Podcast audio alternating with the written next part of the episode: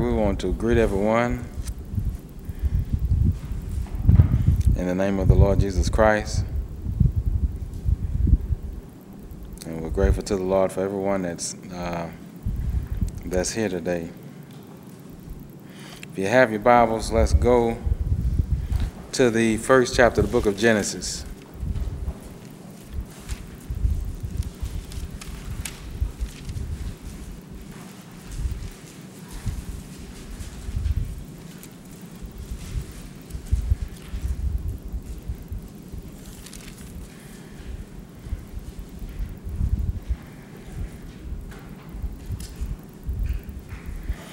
All right, is everybody there?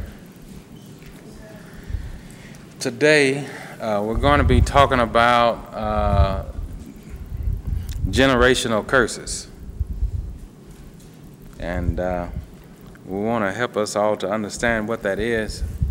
And um, so we'll know what, uh, what to look for. Many people, uh, they don't because they don't understand generational curses, uh, they remain in, in generational curses. And uh, they can't explain their behavior or their mindset or why they make the decisions that they make. And, uh, but they just continue to go on in life doing what they've been doing and making the decisions that they've been making and uh, with no real explanation and no real understanding of why. And so we want to uh, point out the why and help us to see what God thinks about it. Uh, God does not intend for people to remain cursed. And so um, let's, in fact, let's read uh, the first chapter of the book of Genesis. And uh, hold your spot there. Let's go to the book of Deuteronomy. The 11th chapter of the book of Deuteronomy.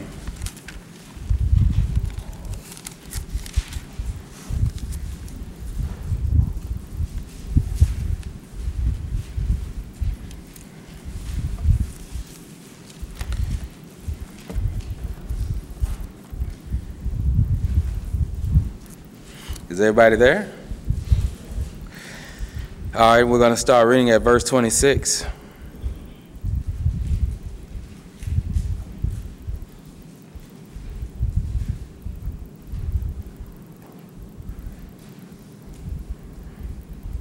It says, Behold, I set before you this day a blessing and a curse. Does everybody see that? Behold, I set before you this day a blessing and a curse. And that's been from the beginning of time. The tree of life and the tree of the knowledge of good and evil. That was the blessing and the curse from the beginning of mankind. The Lord set those before us. and it says, verse 27 A blessing if ye obey the commandments of the Lord. Everybody see that? Your God, which I commanded you this day. So, everybody see what it takes to be blessed, to obey the commandments of the Lord. Verse 28 And a curse if you will not obey the commandments of the Lord your God, but turn aside out of the way which I command you this day to go after other gods which ye have not known. Now that's a that's a big statement there to go after other gods which you have not known. In other words, the way we could say it today is you, you if you're not obeying God's commandments, you're automatically serving other gods that, and you may not even realize it. Does everybody understand? So do we see the blessing, what brings the blessing? Obeying God's commandments. What brings the cursing? Disobeying God's commandments. And it's just that simple. Does everybody understand? You ain't got to be way out in the world somewhere to be cursed. You can be sitting in church obeying, not obeying God's commandment and be cursed. It's really that simple. Either you're obeying or disobeying. If you're obeying, you're blessed. If you're disobeying, you're cursed. Everybody understand? Now, this isn't something that's deep. In fact, let's go. Let's go. Um,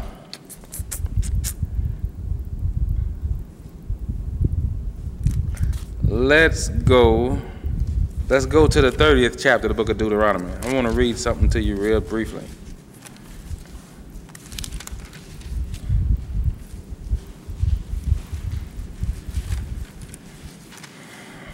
And just to, you know, just to show us what this is.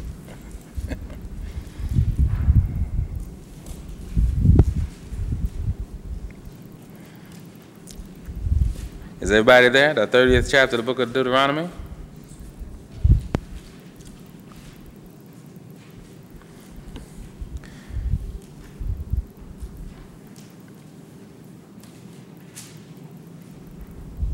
Says, For this commandment which I command thee this day, it is not hidden from thee, neither is it far off. Does everybody hear what the Lord's saying? He's saying the commandments that He give us, it's not hidden, it's not some deep mystery.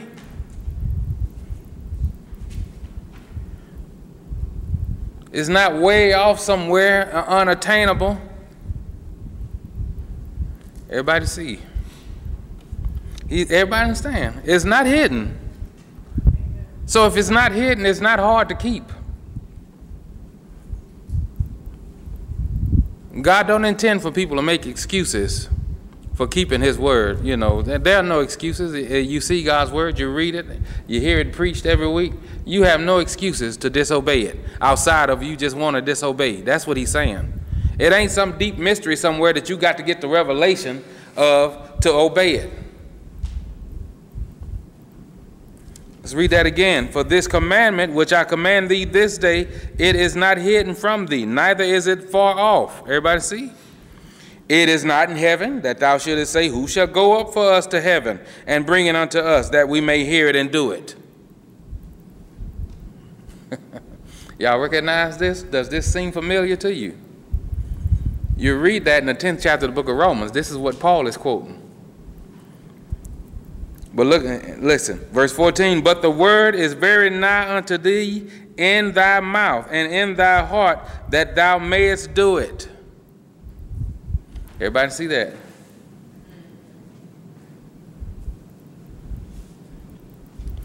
You see how this goes back to what we spoke of uh, a couple of Wednesdays ago. What are you professing? See, it makes a difference when you profess. Uh, we're not talking about confessing. What are you professing? If you profess something, it's right there, it's in your mouth, and you know you can do it.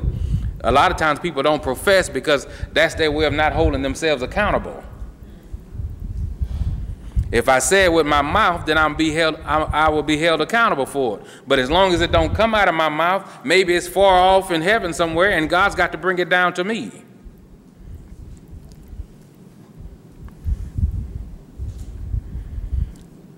Read that again, verse 14. But the word is very nigh unto thee in thy mouth and in thy heart, that thou mayest do it. See, I have set before thee this day life and good, and death and evil. Does everybody see that?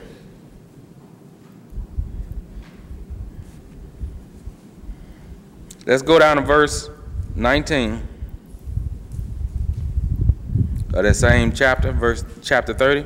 It says, I call heaven and earth to record this day against you, that I have set before you life and death, blessing and cursing. Therefore, choose life that both you, uh, in other words, thou and thy seed may live.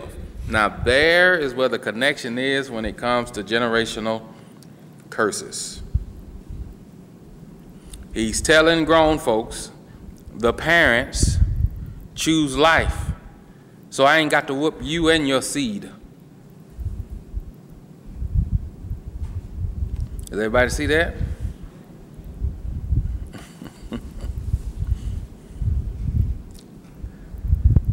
Does everybody see that?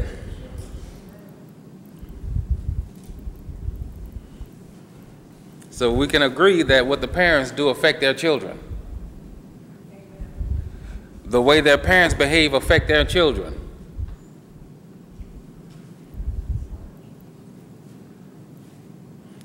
Daddy hard headed, you're going to have some hard headed children. Mama hard headed, hard headed children. It's, that, it's really that simple. Does everybody understand? So when you see you have a problem with your children and they just hard headed and stubborn, don't want to, then the best thing you can do is look in the mirror. I tell you why. Because children, little small children, they don't invite demons into your home. The parents do.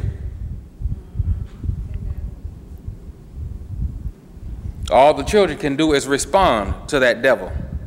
But children, they don't, the parents are the ones that bring the devils into the house. And all children can do is respond to what's already there. Everybody understand? I hope we understand that. Our children are a telltale sign of what, of what we are dealing with. I don't care how we try to dress it up. See, children can't dress up their stuff, it's just out there. They don't know how to be cute about it. They ain't got no scriptures to back up what they doing. but the parents, they'll testify. Yeah, uh, everything but pray for me because I'm just as wicked as the devil. Everybody understand? I'm telling you, didn't we just read this in this book here? Children can be cursed because of the parents.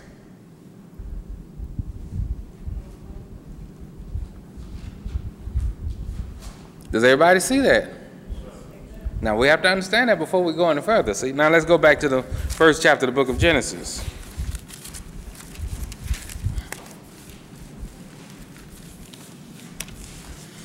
Now, let's uh, be patient today.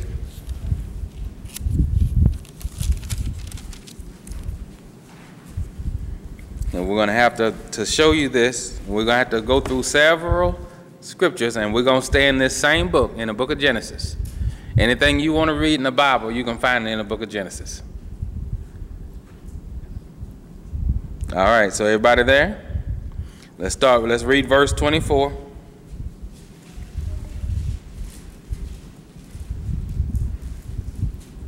Is everybody there? The first chapter of the book of Genesis, verse 24.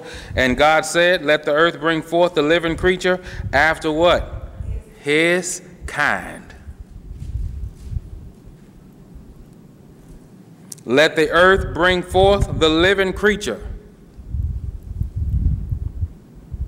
Cattle and creeping thing and beast of the earth after his kind. And it was what? So. So you may say, well, Brother Bolin, that what's that? Let's go and keep reading verse 25. And God made the beast of the earth after his kind, and cattle after their kind, and everything that creepeth upon the earth after his kind. And God saw that it was what?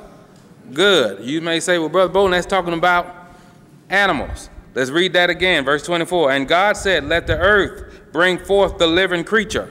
Where did Adam come from?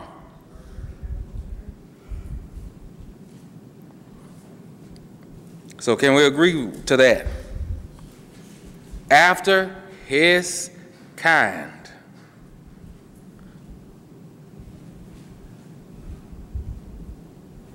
Does everybody understand?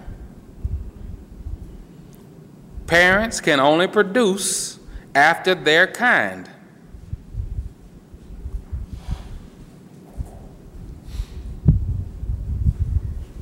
I'm trying to get you to see generational curses.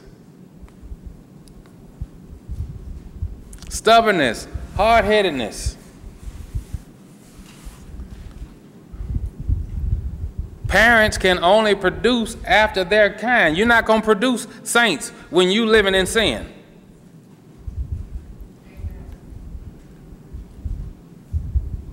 And I don't care how you try to hide it and be quiet about it, your children are going to tell on you. I've seen 10 year olds speak in tongues, just as saved as their daddy. That's because he produced after his own kind. Does everybody understand? And here's the thing about it you can have somebody saved walking on water, marry somebody that's underneath the water. What are the children going to take after?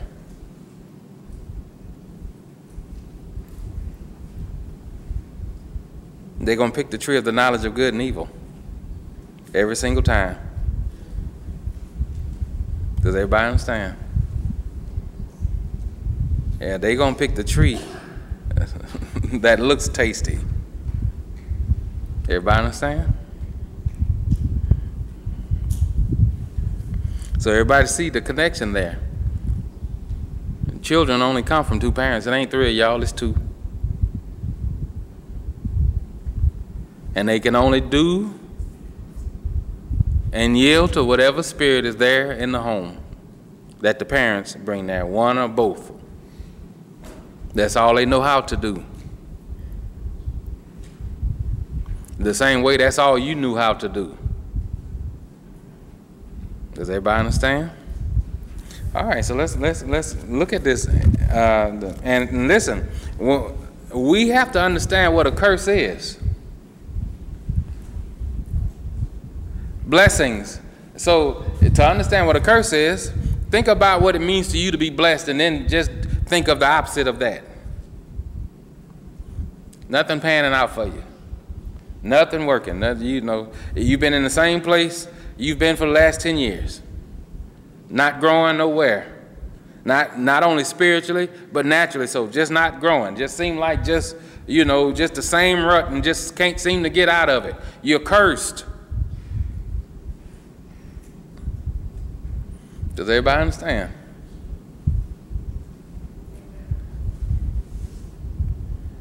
Look at what happened to the children of Israel when they were in the wilderness. Before they could, the, the ones that were 20 and under could experience the blessings of God, mom and daddy had to die. You notice that God didn't say, well, you know what, everybody that's 20 and under, y'all can go into the promised land. But the, the ones that's 20 and over, y'all, y'all can't go in. Y'all gonna walk around. He could have said it like that. But he did it that way for a reason to show us a pattern. As long as you still holding on to mom and daddy's ways, I'm talking to adults. As long as you think it's cute, as long as you don't take on all the nature of God, and you can disobey Him in one area, you are cursed and you're tied to this earth. Does everybody understand? I've seen people can't stand the way that their parents were. Could look and see they were worldly and just on their way to hell and turn around and do the exact same thing. Couldn't stand it. Uh, uh, uh, the son couldn't stand his drunk daddy, only to turn around and be a drunkard himself. The daughters couldn't stand their whorish mother, but only to turn around and be the exact same way. Willpower don't get you from under that curse. Not being able to stand it, that don't get you from under that curse. God is the only one. You choose life. You have to, He's life. Everybody understand? Yeah, He's life. Choose Him. And, and listen, keep His commandments. You disobeying one thing that you know better than to do. That's all it takes. And let me make this clear uh, God curses households. It ain't just the one individual, it's the household. Now, you parents, you think about what you're going through right now. And then think about do I want to really watch my children grow up and go through the same mess I'm going through? My grandchildren, do I want to watch that and watch them go through the same thing I, I'm, I'm going through? And see that, that, that rebellion and that curse, that's a, that's a selfish rebellion. Everybody, it ain't, it ain't thinking about how the children are going to be affected at all. That just all it knows is right now I want my way. Everybody understand? It, it's not thinking about the children at all. It ain't thinking nothing about it. I'm gonna be stubborn. I'm gonna be hard headed. I'm gonna do what I want to do. And but but I want y'all to pray for my children. Lay hands on them because they stubborn and hard headed. No, it don't work that way. Everybody understand? No, it don't work that way. My old boss, Lester Sumrall, tells the story of how it was uh, he was overseas and he was had a prayer line and praying for the sick and those that were vexed of the devil. And somebody brought a young girl, about 12 or 13, to him that was deaf and dumb. And he pr prayed for her, and the Lord healed her instantly. She began to speak and she could hear. Well, her parents didn't bring her to that meeting. But the girl went home to her parents who were unbelievers. And they began to mock her as she talked. And the girl got bitter at them mocking her because they had never heard her talk before. She got bitter because she couldn't pronounce her words just exactly right because she was just starting to talk. And she, because of that bitterness, that deaf and dumb spirit come right back on her.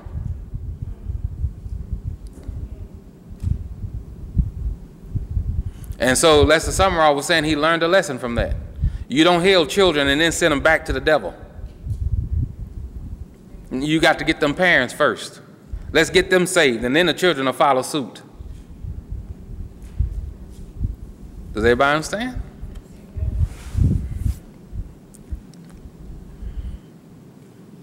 And that's it's Bible, what we just read here.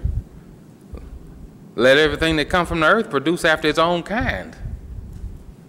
You can have all kind of good neighbors praying for your child and, and bringing it, but if you if your heart ain't changing, it ain't gonna do them no good in the long run.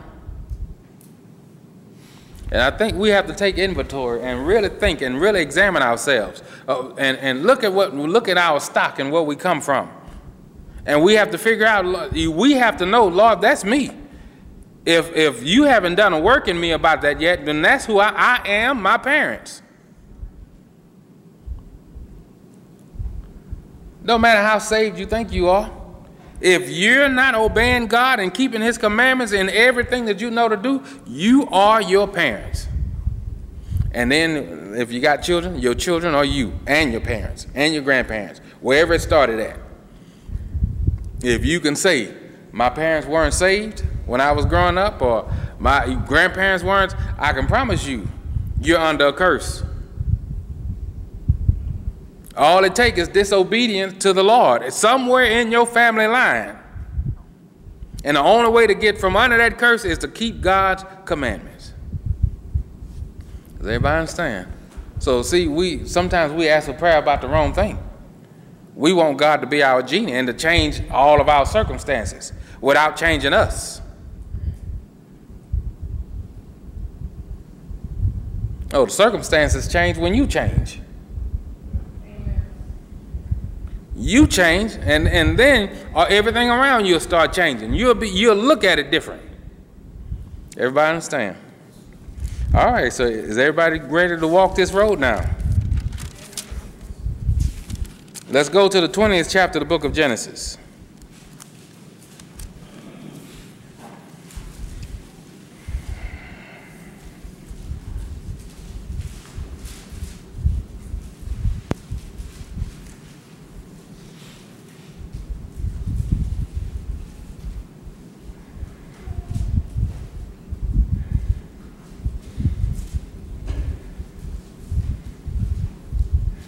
Is everybody there?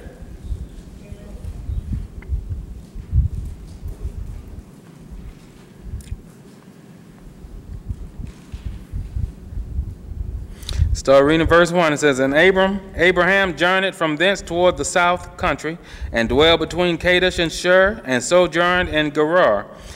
And Abraham said of his wife, uh, of Sarah his wife, She is my sister.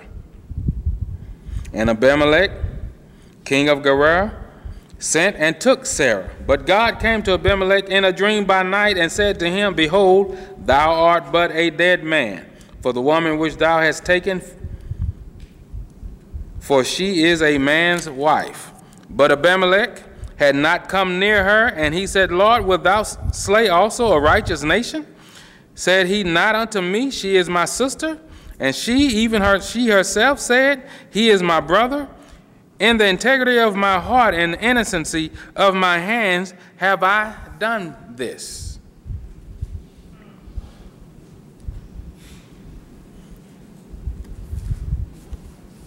Everybody see that?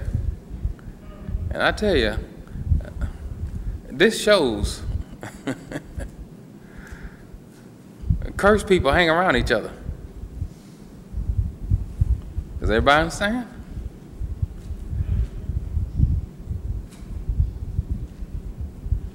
And here's the thing who authored this foolishness?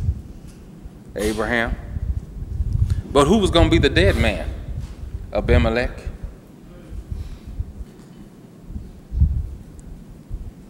The fellow that shot and killed my brother. When when uh, I was growing up, I went to I went to school with his brother, and that fellow was a rascal. Yeah, he was a rascal. I don't know. I, I don't know how he is today, but back then he was a rascal. And uh, so when we got grown, um,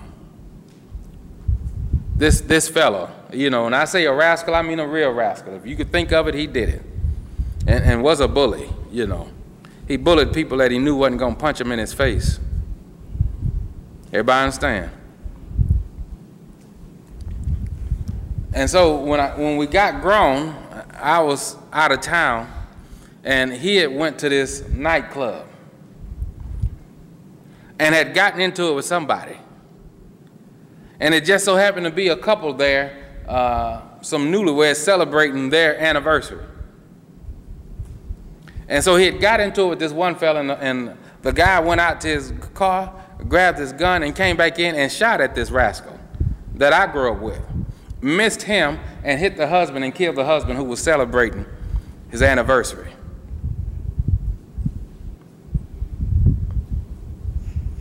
Does everybody see that? Yeah, cursed people hang together. Does everybody understand? Let's go and keep reading. Verse 6 And God said unto him in a dream, Yeah, I know that thou didst this in the integrity of thy heart, for I also withheld thee from sinning against me. Therefore suffered I thee not to touch her. Now, here's the, the see. He, King Abimelech, was the, a man of integrity. Now, we just read in the book of Deuteronomy how keeping God's commandments and his word is not far off. Now, let's keep in mind that this was a king. He had went and took Sarah but he did not sleep with her.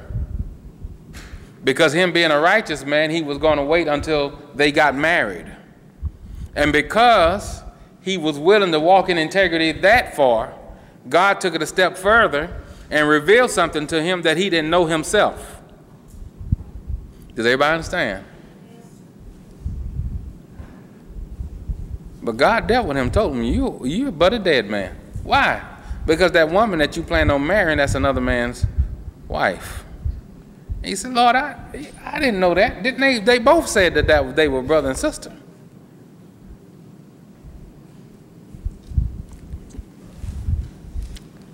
And the Lord said, I, I know, you know, because of the integrity of your heart, but look at what he said. And that's why I withheld you from doing it. I'm telling you, if you want to serve the Lord, he'll withhold you.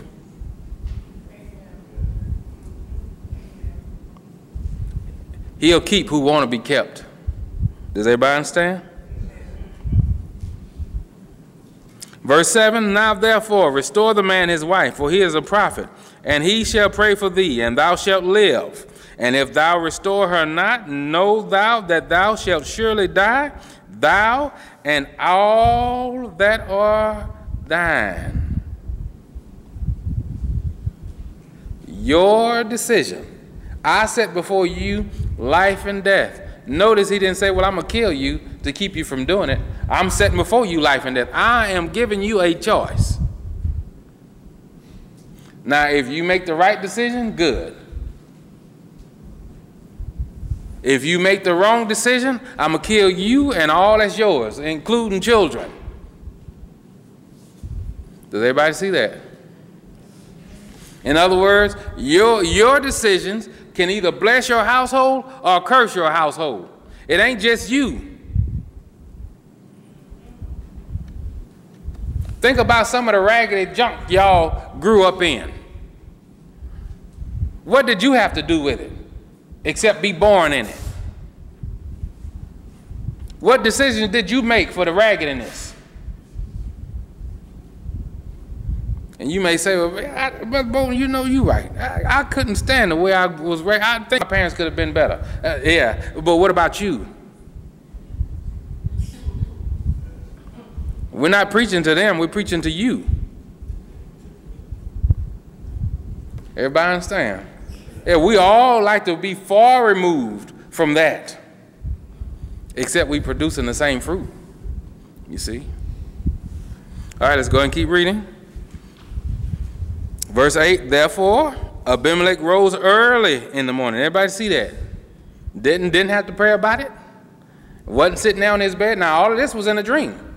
Wasn't sitting there on his bed thinking, man, that was a strange dream. Let me, let me email Brother Bolton and see what that means. Oh, I ain't got to email nobody. That was thus said the Lord, I'm going to do it. I'm not going to fall into that. Everybody see. He rose early in the morning and called all his servants and told all these things in their ears, and the men were so afraid. Then Abimelech called Abraham and said unto him, What hast thou done unto us, and what have I offended thee, that thou hast brought on me and my kingdom a great sin? Thou hast done deeds unto me that ought not to be done. And Abimelech said unto Abraham, What sawest thou, thou that thou hast done this thing? So you see he, why he's asking him that? So God told Abimelech that Abraham was a prophet. And so he's asking Abraham, What did you see? In other words, was this a setup? Everybody see? Verse 11 And Abraham said, Because I thought surely the fear of God is not in this place, and they will slay me for my wife's sake. Everybody see that? Now, here's the question what put Abraham in this predicament? God didn't tell him to go to where he was. And so now Abraham has to come up with other stuff to save his life. Does everybody understand? Disobedient now, as blessed as he want to be, but disobedient in one thing, and that's all it takes. Does everybody understand that? And Abraham said, Because I thought surely the fear of God is not in this place, and they will slay me for my wife's sake. And yet indeed she is my sister. She is the daughter of my father, but not the daughter of my mother. And she became my wife. And it came to pass when God caused me to wander from my father's house, that I said unto her, This is thy kindness which thou shalt show unto me. At every place whither we, we shall come, say of me, He is my brother. And Abimelech took sheep and oxen and men servants and women servants and gave them unto Abraham and restored him Sarah his wife. And Abimelech said, Behold, my land is before thee, dwell where it pleaseth thee. And unto Sarah he said, Behold, I have given thy brother a thousand pieces of silver. Behold, he is to thee a covering of the eyes. Unto all that are with thee, and with all other, thus she was reproved. Does everybody understand what Abimelech is telling Sarah there? If you will stay under, now he used the word brother for a reason. If you will stay under your husband's covering, you won't be in danger your household won't be in danger. He is a covering. In other words, Abraham was such a mighty man. He, she, he was telling her, "Your husband is such a mighty man. There's no other man going to want to look at your look at you in that manner because for Abraham's sake, stay under his covering." Does everybody understand?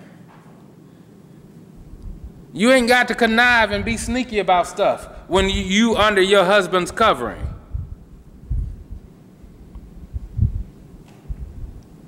Stay under him. And he, he'll guard you from anything demonic. Let's think about it. Was Sarah interested in sleeping with Abimelech? Was she interested in marrying him? No, I'm going to just go along. Why? Because she was afraid as well. And she put herself out there. And so Abimelech reproved her. Your husband will cover the other the man's eyes around here. You ain't got to worry about nobody looking and lusting after you and you being in danger if you stay under your husband's covering. They're going to have they they're going to know they have to deal with Abraham and we know how he is. Nobody want a part of that. So he reproved her.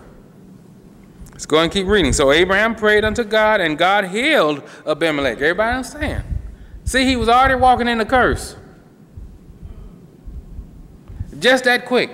Hadn't done anything outside of his own integrity, what he thought was right. And was already cursed. Does everybody understand? Healed Abimelech and his wife and his maidservants, and they bear children. Everybody see that? His whole household had become cursed. And Abimelech was ignorantly disobeying a command. They had no idea what he was doing. Ignorantly doing it. And was cursed already. We're not talking about something that went on for months and months or weeks even. Does everybody see that? So you know you don't you don't have to think well I can dis I got a I got a month of grace I can disobey God and just God to just let it fly. I'm in my feelings for I can be in my feelings for a few weeks and God will let it fly. Will he? The moment you make up your mind to disobey is the moment you become cursed. Because listen, part of the curse is your disobedience. Does everybody understand that? All right, let's go and keep reading. Verse 18 For the Lord had fast closed up all the wombs of the house of Abimelech because of Sarah, Abraham's wife. Everybody see that? So we agree, according to God's word here, what Abraham said, Sarah was his sister. She was his daddy's daughter, but they did not have the same mother. But so Abraham was not lying. Sarah was his sister in real life. But we know that there was some deception. Does everybody understand? There was some deception. What deception? I'm going to tell half of it, but not all of it.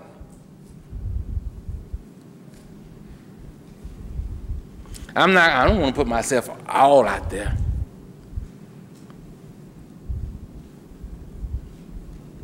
That's why I don't like these prayer requests.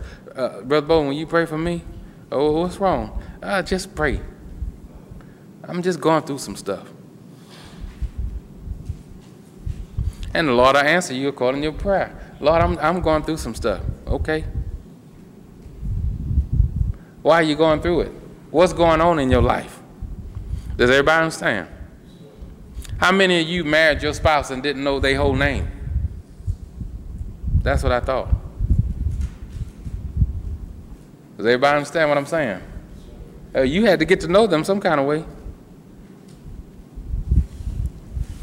And all these love, and just pray, you know, let just let the Lord lead you. The only thing that God can heal is what's put on the table. But the deception, I don't want to make myself look that bad. Well, I tell you what, if you're that bad, God, God knows about it and you need to put it out there. Does everybody understand? So we see Abraham and his wife are operating in deception. The father of faith. And listen, here's the thing about it other people had to suffer because of it. All right, so let, now let's go to the let's go to the 25th chapter of the book of uh, Genesis.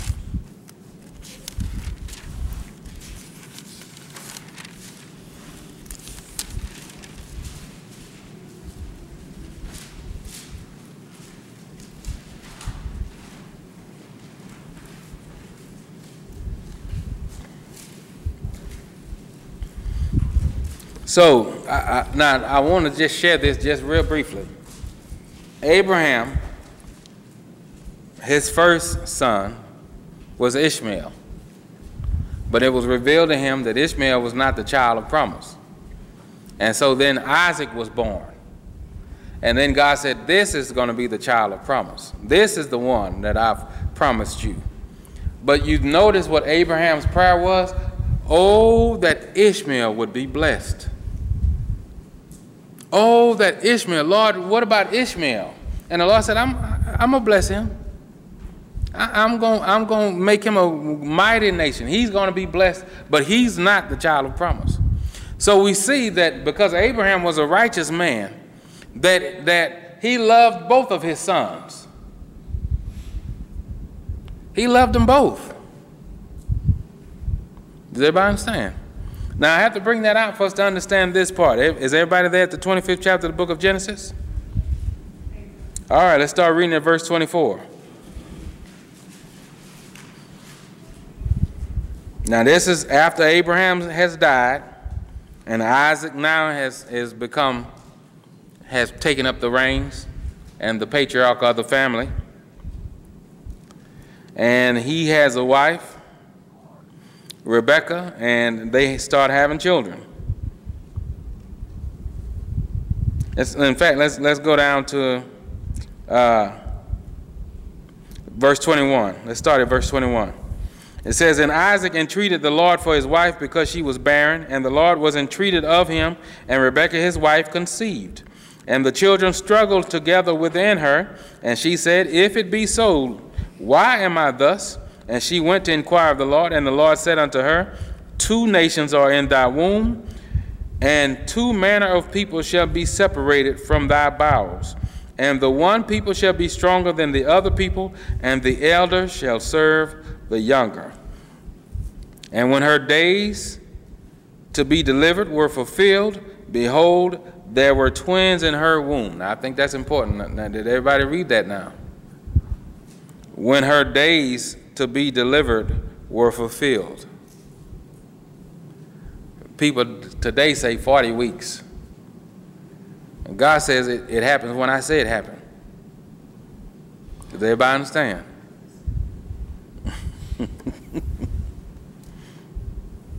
Verse 25 And the first came out red all over like a hairy garment, and they called his name Esau. And after that came his brother out and his hand took hold on Esau's heel, and his name was called Jacob. And Isaac was threescore years old when she bare them. So he was 60 years old. Verse 27 And the boys grew, and Esau was a cunning hunter. In other words, skillful, a man of the field, and Jacob was a plain man dwelling in tents.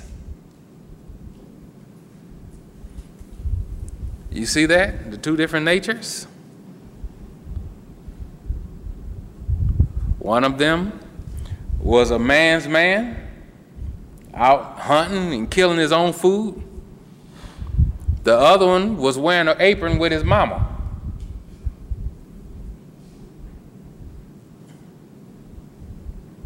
Everybody understand? Yeah, Jacob should have been out there hunting too. If he wanted to eat.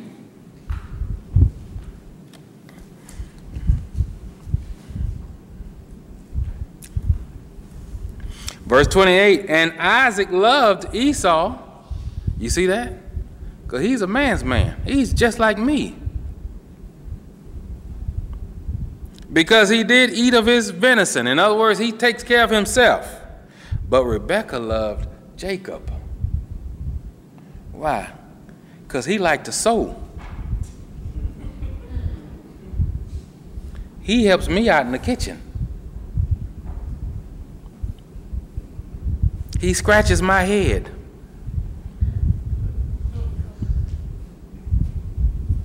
Now,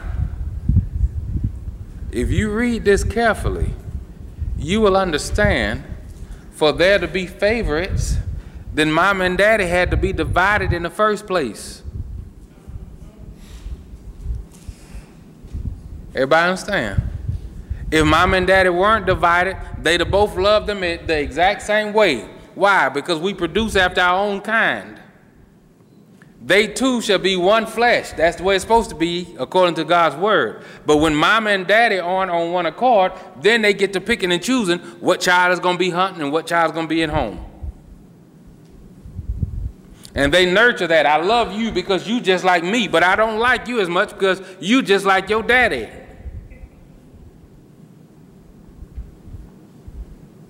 So is it a wonder the brothers didn't get along until they were old men?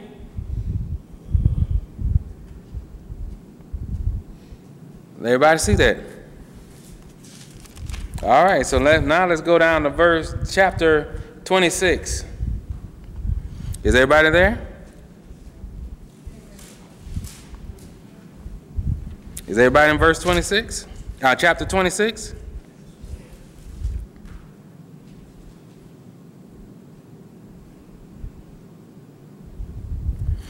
Start reading verse 1. And there was a famine in the land beside the first famine that was in the days of Abraham. And Isaac went unto Abimelech, king of the Philistines, unto Gerar. Uh oh. Didn't we just read about him? And the Lord appeared unto him and said, Go not down into Egypt, dwell in the land which I shall tell thee of sojourn in this land, and I will be with thee and will bless thee. For unto thee and unto thy seed I will give all these countries, and I will perform the oath which I swear unto Abraham thy father. And I will make thy seed to multiply as the stars of heaven, and will give unto thy seed all these countries, and in thy seed shall all the nations of the earth be blessed. Because that Abraham obeyed my voice and kept my charge, my commandments, my statutes, and my laws and Isaac dwelt at Gerar. And the men of the place asked him of his wife, and he said,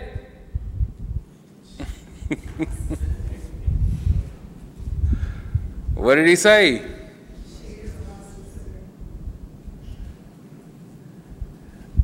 Don't you think Abraham was beating the mess out of him when he was lying? Who took that candy? Ishmael.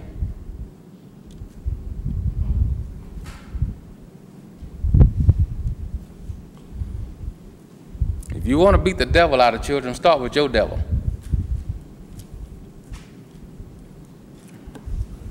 And Isaac didn't have a, land, a leg to stand on because she was not his sister at all. He was just flat out lying. Everybody understand? Abraham dead and gone.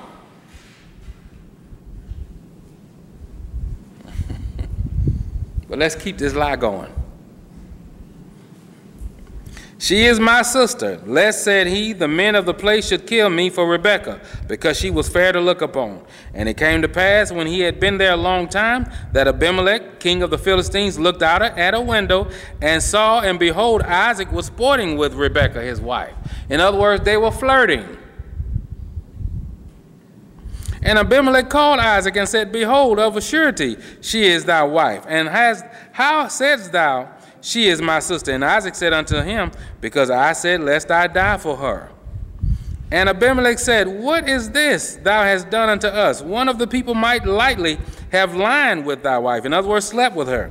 And thou shouldest have brought guiltiness upon us. And Abimelech charged all his people, saying, He that touches this man or his wife shall surely be put to what? Death. I'm sure that was only part of the conversation. You just like your daddy.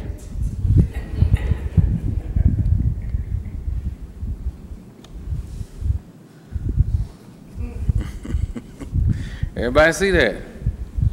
So Abraham have introduced the spirit of deception into his family. Everybody see that?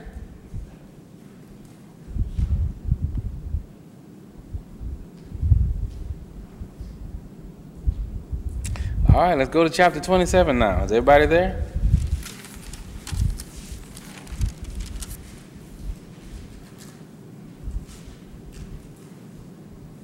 Start reading at verse 1. And it came to pass that when Isaac was old and his eyes were dim, in other words, he's saved and filled with the Holy Ghost, and his children going to walk right after him and be saved just like him. So that he could not see, he called Esau his eldest son and said unto him, My son. And he said unto him, Behold, here am I. And he said, Behold, now I am old. I know not the day of my death. Now therefore take, I pray thee, thy weapons, thy quiver, and thy bow, and go out to the field, and take me some venison, and make me savory meat, such as I love, and bring it to me, that I may eat, that my soul may bless thee before I die. And Rebekah heard when Isaac spake to Esau his son, and Esau went to the field to hunt for venison and bring it to bring it. And Rebekah spake unto Jacob her son, saying, Behold, I heard thy father speak unto Esau thy brother, saying, Bring me venison and make my sa- make me savory meat, that I may eat and bless thee before the Lord before my death. Now therefore, my son, obey my voice. Why? Because me and daddy still ain't on one accord.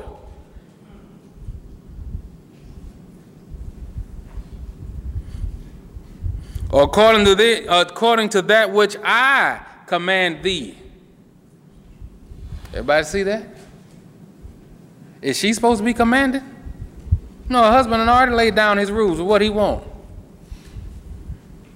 Go now to the flock and fetch from thence two good kids of the goats, and I will make them savory meat for thy father, such as he loveth. Everybody see that? And thou shalt bring it to thy father that he may eat. Everybody see. Now you see the difference there between mom and daddy?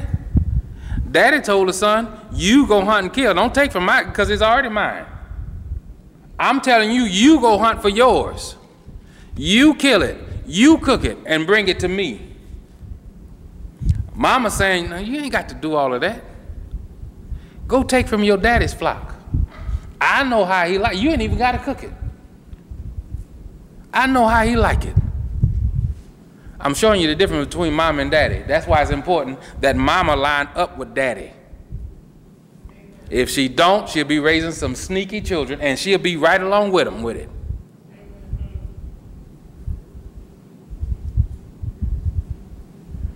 Everybody see that?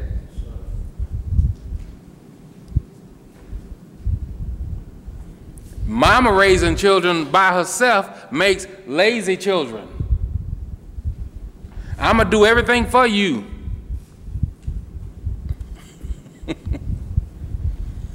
Everybody, is, isn't, that, isn't that what we're reading here? You ain't even got to go hunting. Just go out and just kill two little sheep that's just minding their business that belong to your daddy. You ain't got to cook them. Just bring them here. I'll cook them.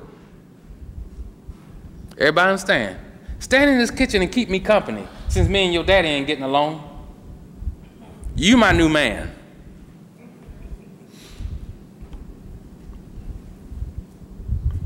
Verse 10 And thou shalt bring it to thy father that he may eat, and that he may bless thee before his death. And Jacob said to Rebekah his mother, Behold, Esau my brother is a hairy man, and I am a smooth man. I'm a girly man.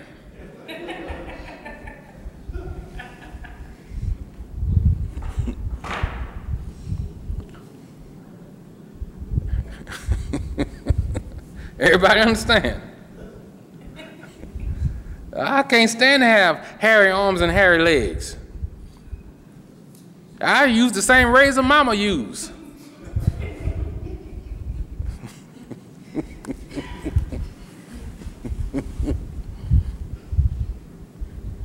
Verse 12 My father peradventure will fill me, and I shall seem to him as a deceiver. And I shall bring a curse upon me and not a blessing. Everybody see how people can just overlook their own junk? So he didn't start with, I'm, Mama, isn't this is wrong. All day, Mama, this is wrong. No, I'm hairy, and that's what's going to curse me. I'm, I'm a smooth man. That's what's going to curse me. If daddy found out, that's, then I'm going to be cursed. Because God is asleep. So we got to come up with a better plan to be sneaky. I don't want to be a deceiver.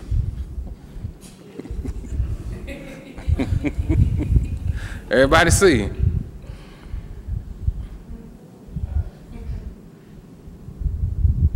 Now, now look at what he says, verse 13. And his mother said unto him, Upon me be thy curse. My son, only obey my voice and go fetch me them. Some kind of way, we're going to be blessed disobeying what daddy say. And I, will take all the blame. I, I, let it be on me. You just do what I say do. Everybody see that?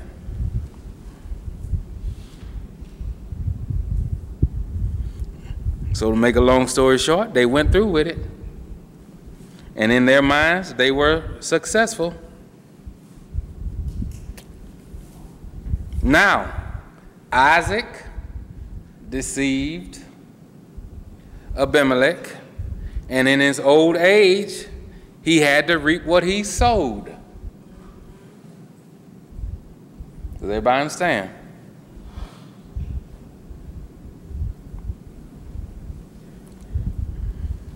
So, to the point where he was deceived. Does everybody understand that? All right.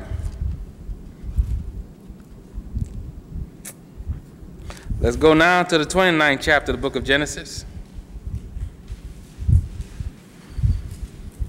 So what happens in between there as they go through with it, and when when Esau comes back and, and finds out that his brother stole his blessing, he, he gets angry and he, he, saw, he seeks after Jacob's life and he wants to kill him. So then his mama, you know, talks to him, tell him, go, go by your uncle's house. Just get far away from here. Everybody see?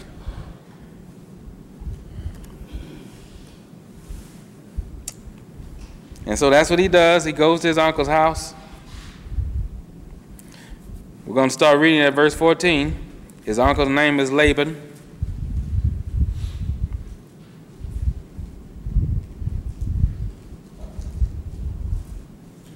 It says, And Laban said to him, talking about Jacob, Surely thou art my bone and my flesh. He, and he abode with him the space of a month. And Laban said unto Jacob, Because thou art my brother, shouldest thou therefore serve me for naught? Tell me, what shall I thy wages be? And Laban had two daughters.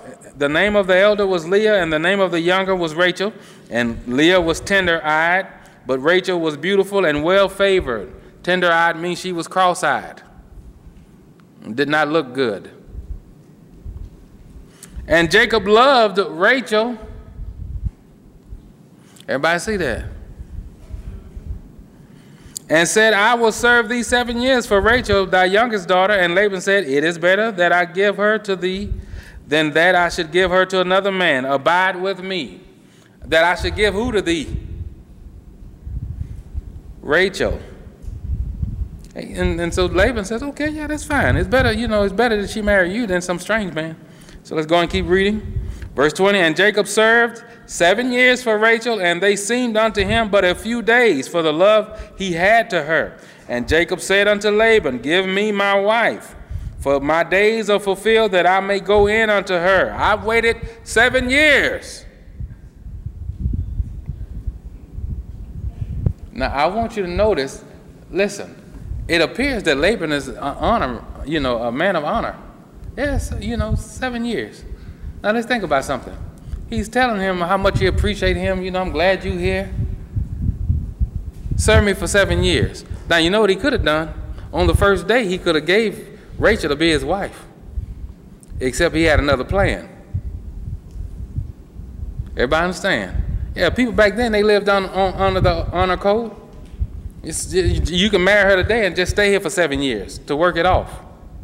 No, I'm to get some seven years of labor out of you and then I'm going to give you the cockeyed wife.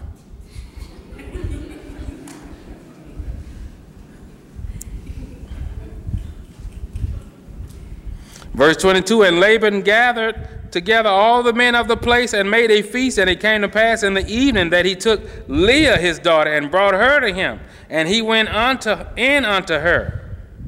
And Laban gave unto his daughter Leah Zilpah, his maid, for an handmaid. And it came to pass that in the morning, behold, it was Leah. You see what happened there? He slept with her and didn't know that it was her.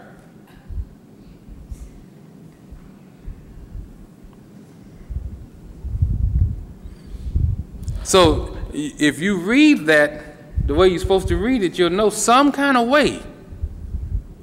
It had to be some underhanded stuff going on, even further than what we read, for him to sleep with the woman and not know that it's her. Who set that up? Laban. Because he understood if he had just if she had just come walking down the aisle, cross-eyed. No, that ain't what I work for. he could have rejected it. But sleeping with her, it was going to be too late. This is your wife, whether you like it or not. You got to accept it now. Everybody understand?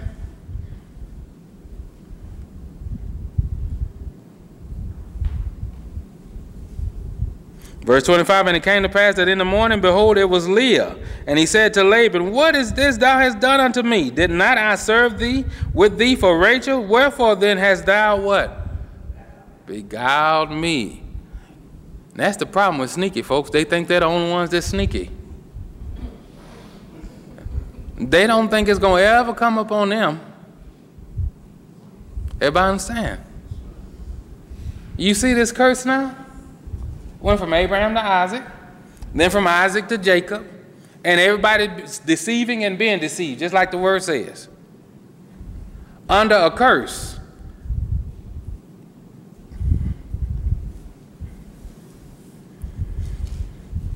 Verse 26 And Laban said, It must not be so done in our country to give the younger before the firstborn. Everybody see that whole foolishness done come back up again? Who was the firstborn between Isaac and uh, between Esau and Jacob? Esau.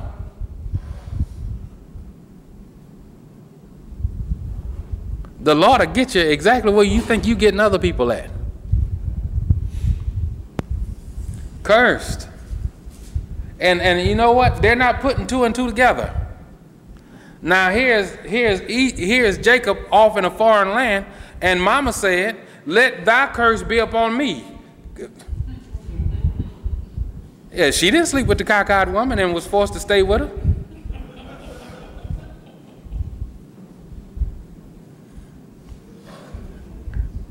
Everybody understand? So we as parents can't have this attitude. I'm doing what I want to do, so God's just gonna deal with me about. No, you're gonna see it in your children. You're gonna reap what you sow. Everybody understand?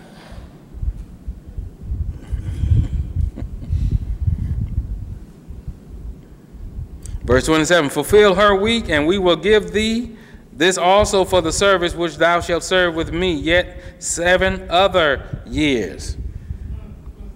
And Jacob did so and fulfilled. You know why he went on? He loved the woman. But I'm sure in his mind he also knew, you know what? I'm getting what I deserve this foolishness, we need to put a stop to it.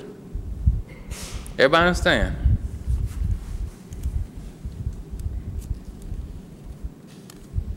All right, so now let's go to chapter 37.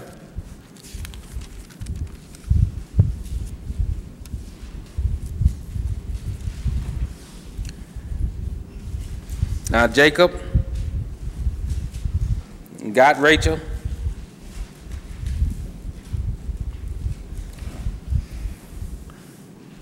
Altogether, Jacob have now he has the 12, what we call the 12 tribes of Israel.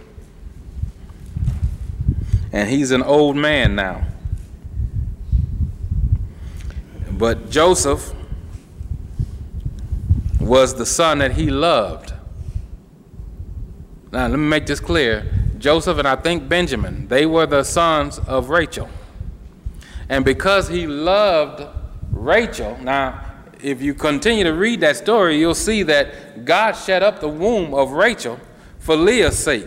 Leah was the ugly one. She knew, well, I'm, you know, he didn't want me uh, originally. I'm not going to be treated as well. And so, God, to even the playing field, she had 10 of the children, she had 10 of the tribes. And only after Rachel is really praying and seeking the Lord did God give her the two. And even the last one that she had, she died during childbirth.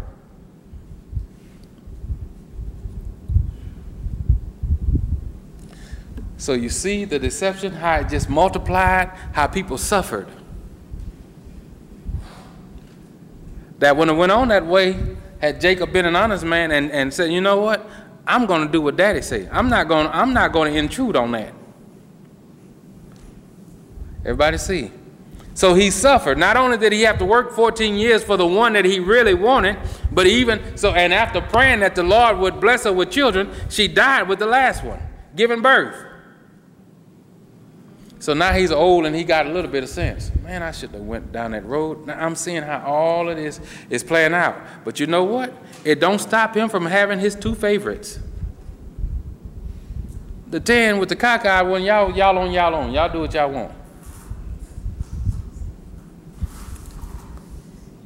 But these two I really, really, really love. These two, Joseph, especially Joseph, he was the firstborn from Rachel. I really, really love him.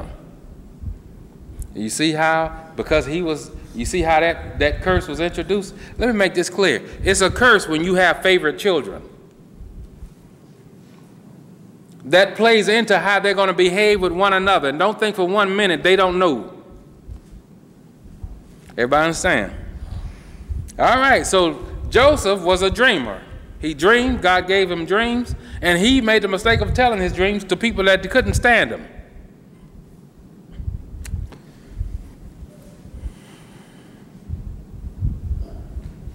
So let's start reading at verse 20.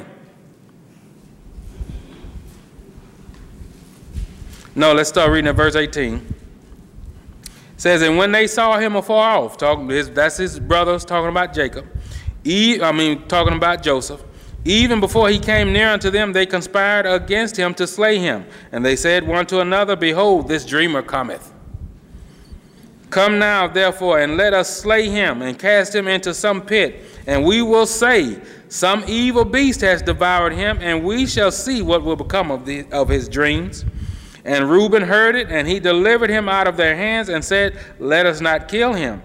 And Reuben said unto them, Shed no blood, but cast him into the pit, to this pit that is in the wilderness, and lay no hand upon him, that he might be that he might rid him out of their hands to deliver him to his father again.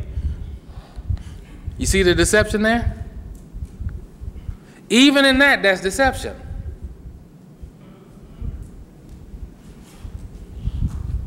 And it came to pass when Joseph was come unto his brethren that they stripped Joseph out of his coat, his coat of many, many colors, that was on him, and they took him and cast him into a pit, and the pit was empty, there was no water in it, and they sat down to eat bread, and they lifted up their eyes and looked, and behold, a company of Ishmaelites came from Gilead with their camels, bearing spicery and balm and myrrh, going to carry it down to Egypt.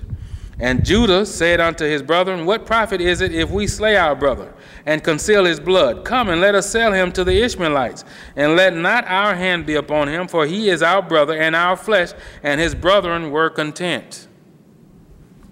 Now that's the thing about deception is it always got a good good tone to it. Let's sell him off. That way we ain't doing no wrong.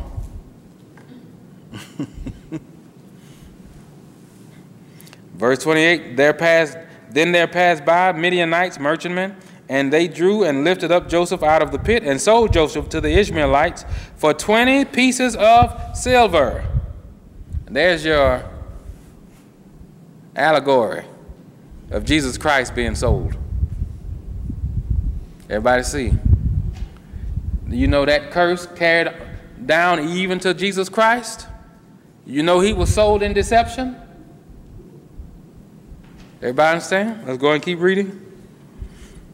And Reuben returned unto the pit, and behold, Joseph was not in the pit, and he rent his clothes. And he returned unto his brethren and said, The child is not, and I, whither shall I go?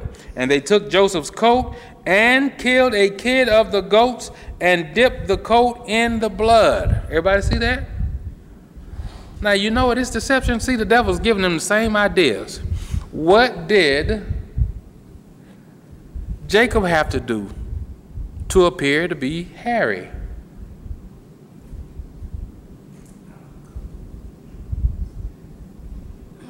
Since he liked to sew and his mama liked to sew,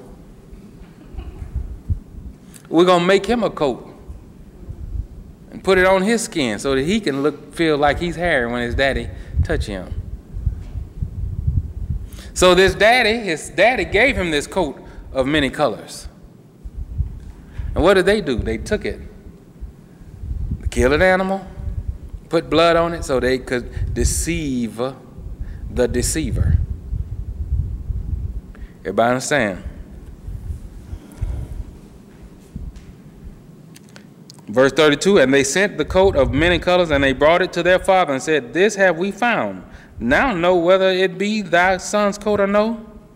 And he knew it, and said, It is my son's coat. An evil beast hath devoured him. Joseph is without doubt rent in pieces. Now you see how this people, when they are walking in a curse, they are a selfish somebody. They're not thinking, well, you know what? Daddy done been through enough.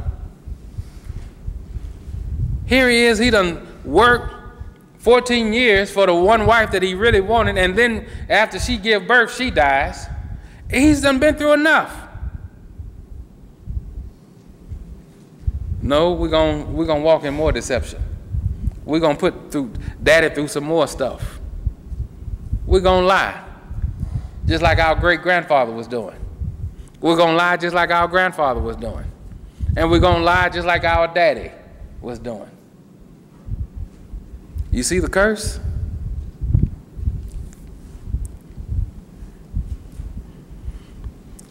Verse 34 And Jacob rent his clothes and put sackcloth upon his loins and mourned for his son many days.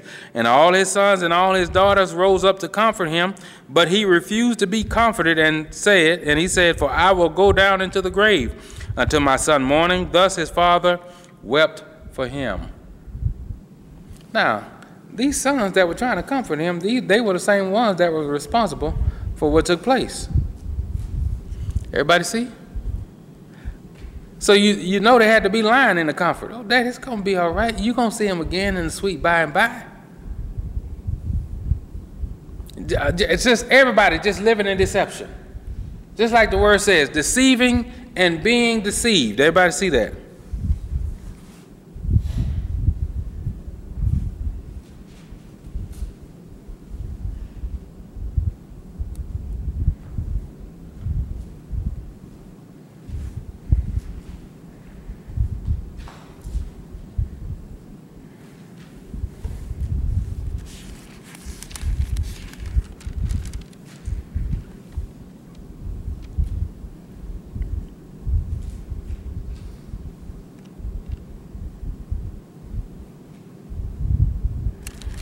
All right, let's go to chapter 39 real briefly. So now Joseph is in Potiphar's house, the man who he eventually ended up being sold to.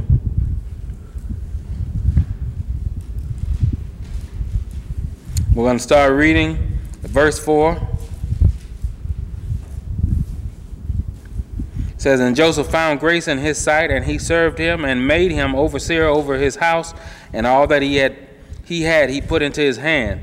And it came to pass from the time that he had made him overseer in his house and over all that he had, that the Lord blessed the Egyptian's house for Joseph's sake. And the blessing of the Lord was upon all that he had in the house and in the field. And he left all that he had in Joseph's hand, and knew and he knew not aught he had, save the bread which he did eat. And Joseph was a goodly person and well favored. He was handsome. So everybody see that? Great grandma was pretty.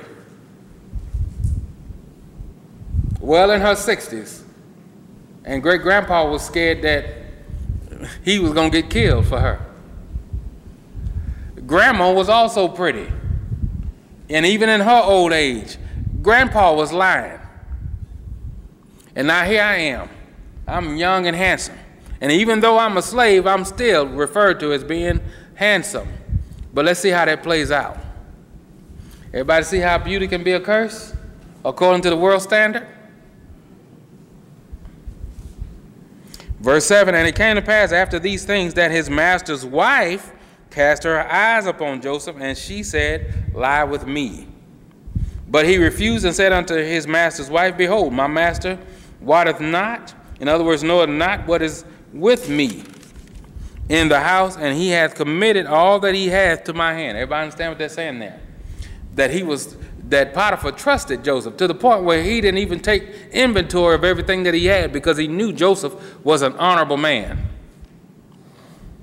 Verse 9 There is none greater in this house than I, neither hath he kept back anything from me but thee, because thou art his wife. How then can I do this great wickedness and sin against God? And it came to pass as she spake to Joseph, how? Day by day that he hearkened not unto her to lie by her or to be with her. And everybody understand what they're saying there. He didn't resort to, well, let's cuddle.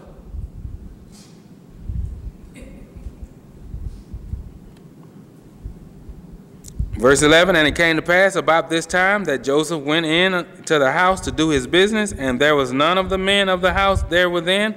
And she caught him by his garment, saying, Lie with me. And he left his garment in her hand and fled and got him out. He got out of there.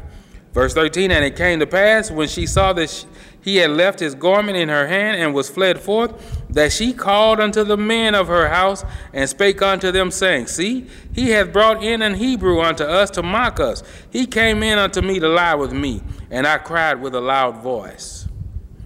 And it came to pass when he heard that I lifted up my voice and cried that he left his garment with me and fled and got him out. Everybody see that? So here was Joseph trying to do what was right, and here comes deception hunting him down, the curse of the family.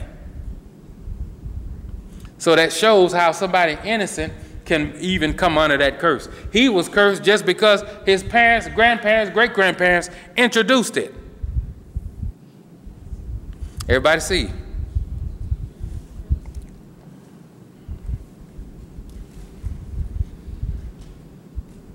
So, what happened to Joseph after this? He gets thrown in prison. All right. Everybody still there? So Joseph could interpret dreams, and he's in prison with a couple of Pharaoh's servants.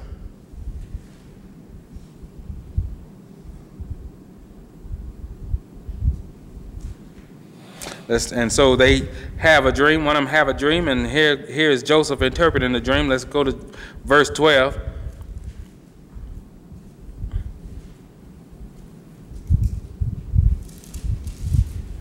And Joseph said unto him, This is the interpretation of it. The three branches are three days, yet within three days shall Pharaoh lift up thine head and restore thee unto thy place, and thou shalt deliver Pharaoh's cup into his hand after the former manner when thou wast his butler.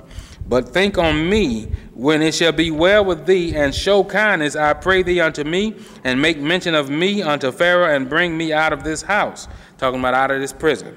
For indeed I was stolen away out of the land of the Hebrews, and here also have I done nothing that they should put me into the dungeon.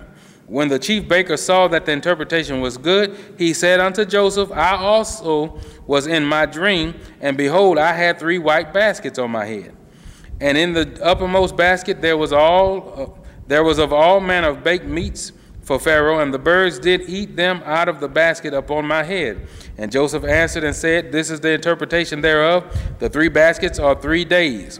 Yet within three days shall Pharaoh lift up thine head from off, thy, off of thee, and shall hang thee on a tree, and the birds shall eat the, thy flesh from off thee. And it came to pass the third day, which was Pharaoh's birthday, that he made a feast unto all his servants, and he lifted up the head of the chief butler and of the chief baker among his servants. And he restored the chief butler unto the butlership again, and he gave the cup into Pharaoh's hand. But he hanged the chief baker, as, as Joseph had interpreted to them. Yet did not the chief butler remember Joseph, but forgot him. You see the deception there. Promised Joseph, I remember you, but he did not. You see the curse still being carried on. Does everybody see that? Let's go to chapter 42 just real briefly. Now, at some point, he gets remembered. After Pharaoh has a, have a dream, he gets remembered, and he tells Pharaoh what the law was warning. The law was warning about a famine that would take place. It would be seven plenteous years and, and then seven years of famine. He's telling them seven years of plenty, make sure you save some for the years of famine. So he saves really the whole world at that time through the interpretation of this dream. And so, because of that, he gets promoted to the second man in charge. Talking about Joseph. So, here he is promoted. And because there's a famine like God said it would be, his brothers and his family back in their homeland, they are suffering as well. And so they have to go to Egypt to get food. Is everybody there? All right, is everybody at chapter 42?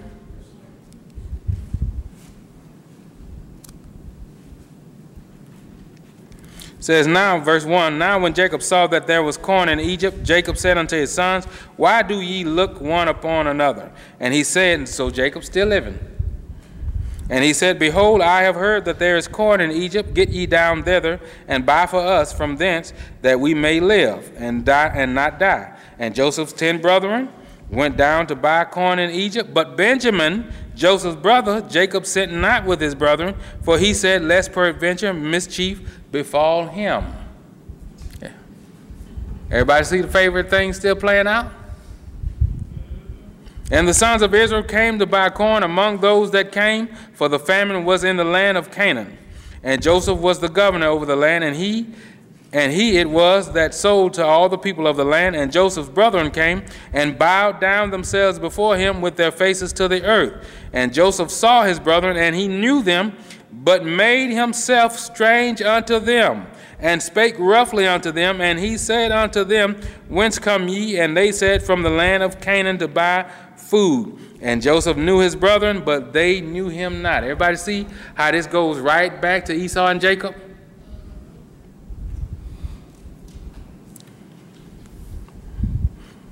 And Joseph remembered the dreams which he dreamed of them, and said unto them, Ye are spies, to see the nakedness of the land ye are come. And they said unto him, Nay, my lord, but to buy food are thy servants come. We are all one man's sons. We are true men.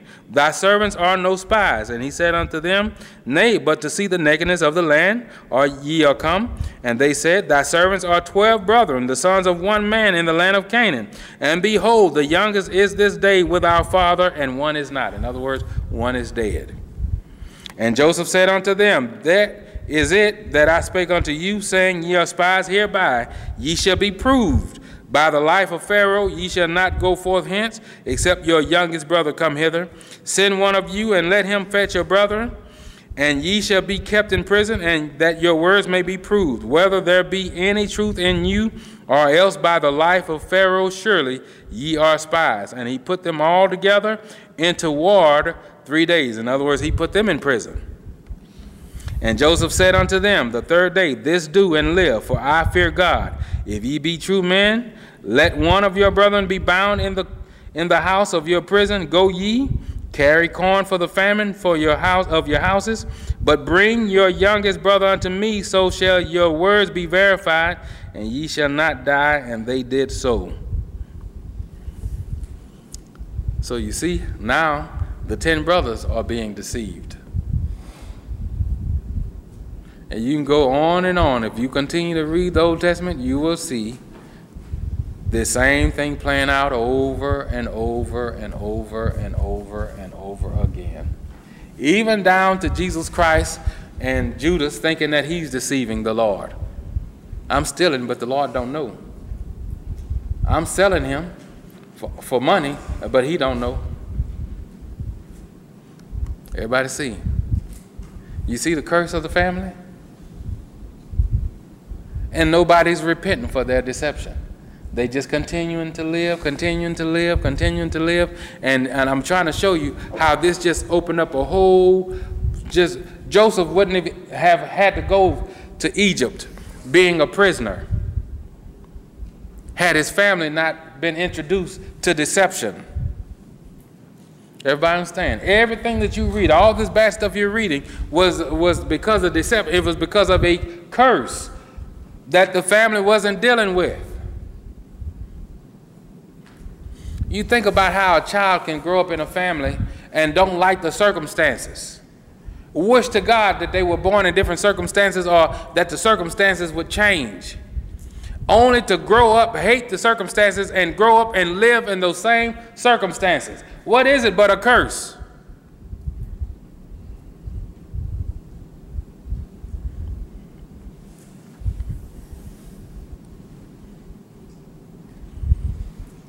Mama marries, have a fallout with daddy, they divorce, she raised daughters that are either not concerned with marriage at all, ain't thinking about marriage, or have failed marriages herself. And mama ain't got wisdom to give to the daughter because she's still upset with daddy. She ain't gonna say, well, you know, you just stay there and work it out. No, she gonna all if she ain't repented of her curse, she, all she can do is give the curse. Ah, I wouldn't stay there and put up with that. He, he keep you from the family anyway. A bunch of divorced women. Let's all be cursed together. You look at families and how they divorce and, and, and see if that don't just go down the line. And mama's just as happy to be by herself. I am not worried about no man. And the young daughter, 20, and, and ain't got no sense, and want to be like mama.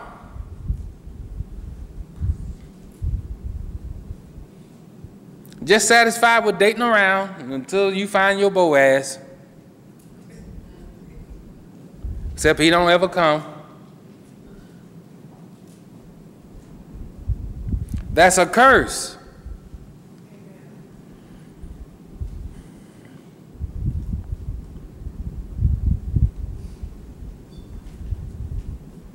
My prayers is that we will wake up. You know, cursed people prep their children for the curse. That's all you can do when you don't come from under that curse. All you do is prepare your children to take on the same curse you have. That's the deception of it. You think it's just you. You think, well, what I'm doing ain't got nothing to do with him, except that child is going to grow up and all they can do is take on their kind. All they can do is take on what produced them. Everybody understand?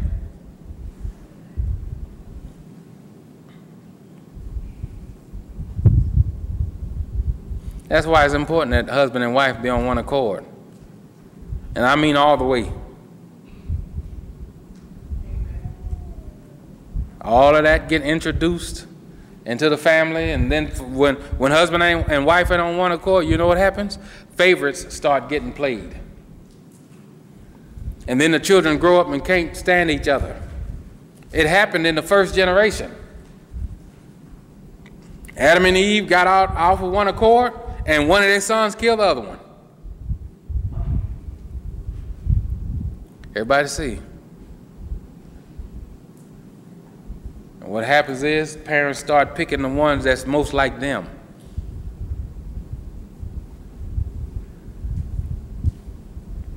And it and uh, generation after generation, that curse, if it's not dealt with, it just gets worse and worse and worse and worse.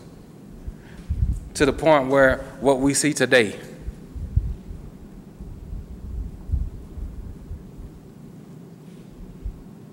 We live in a cursed nation.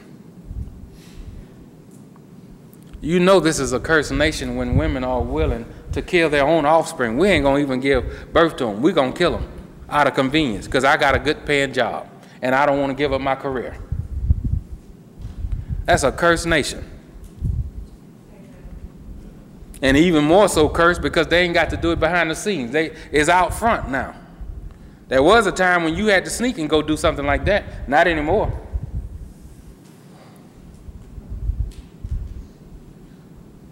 And this day, this country is an- answering for that innocent blood.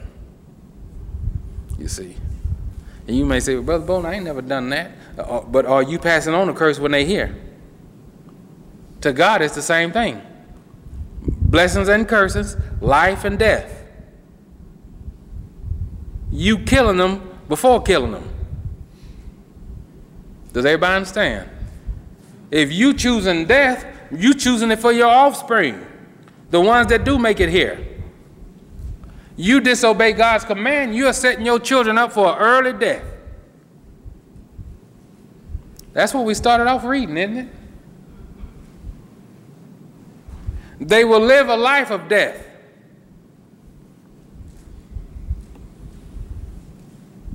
You'll be one of those people. You might live to be 80 and, and then bury all your children. Behind you, you just got to get your way. I, I can't let that fly. I got to, I got to express myself. Everybody understand?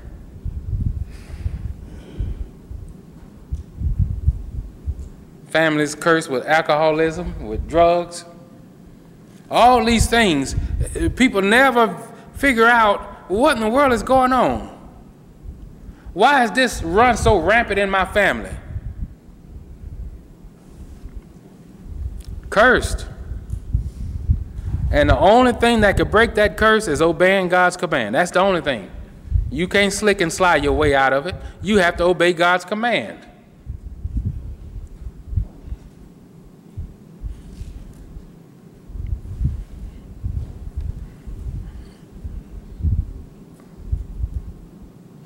My prayer is that we'll be able to see.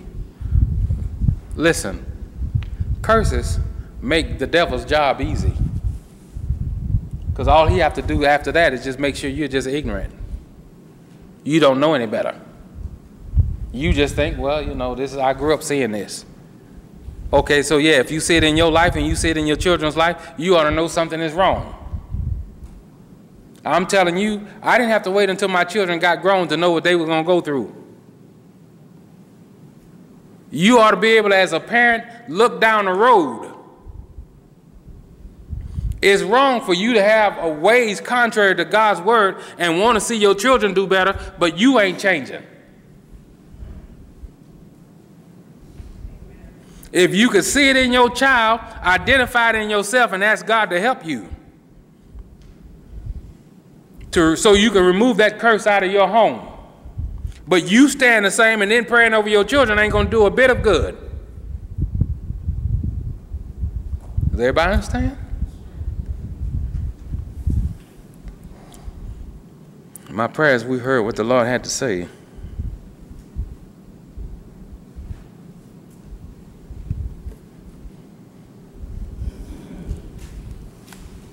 All right, let's pray.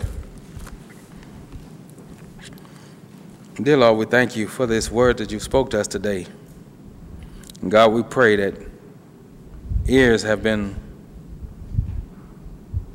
open, Lord, and minds have been changed to receive what you had to say, Lord. God, I pray that you will reveal to each and every one of us what curses have been in our families,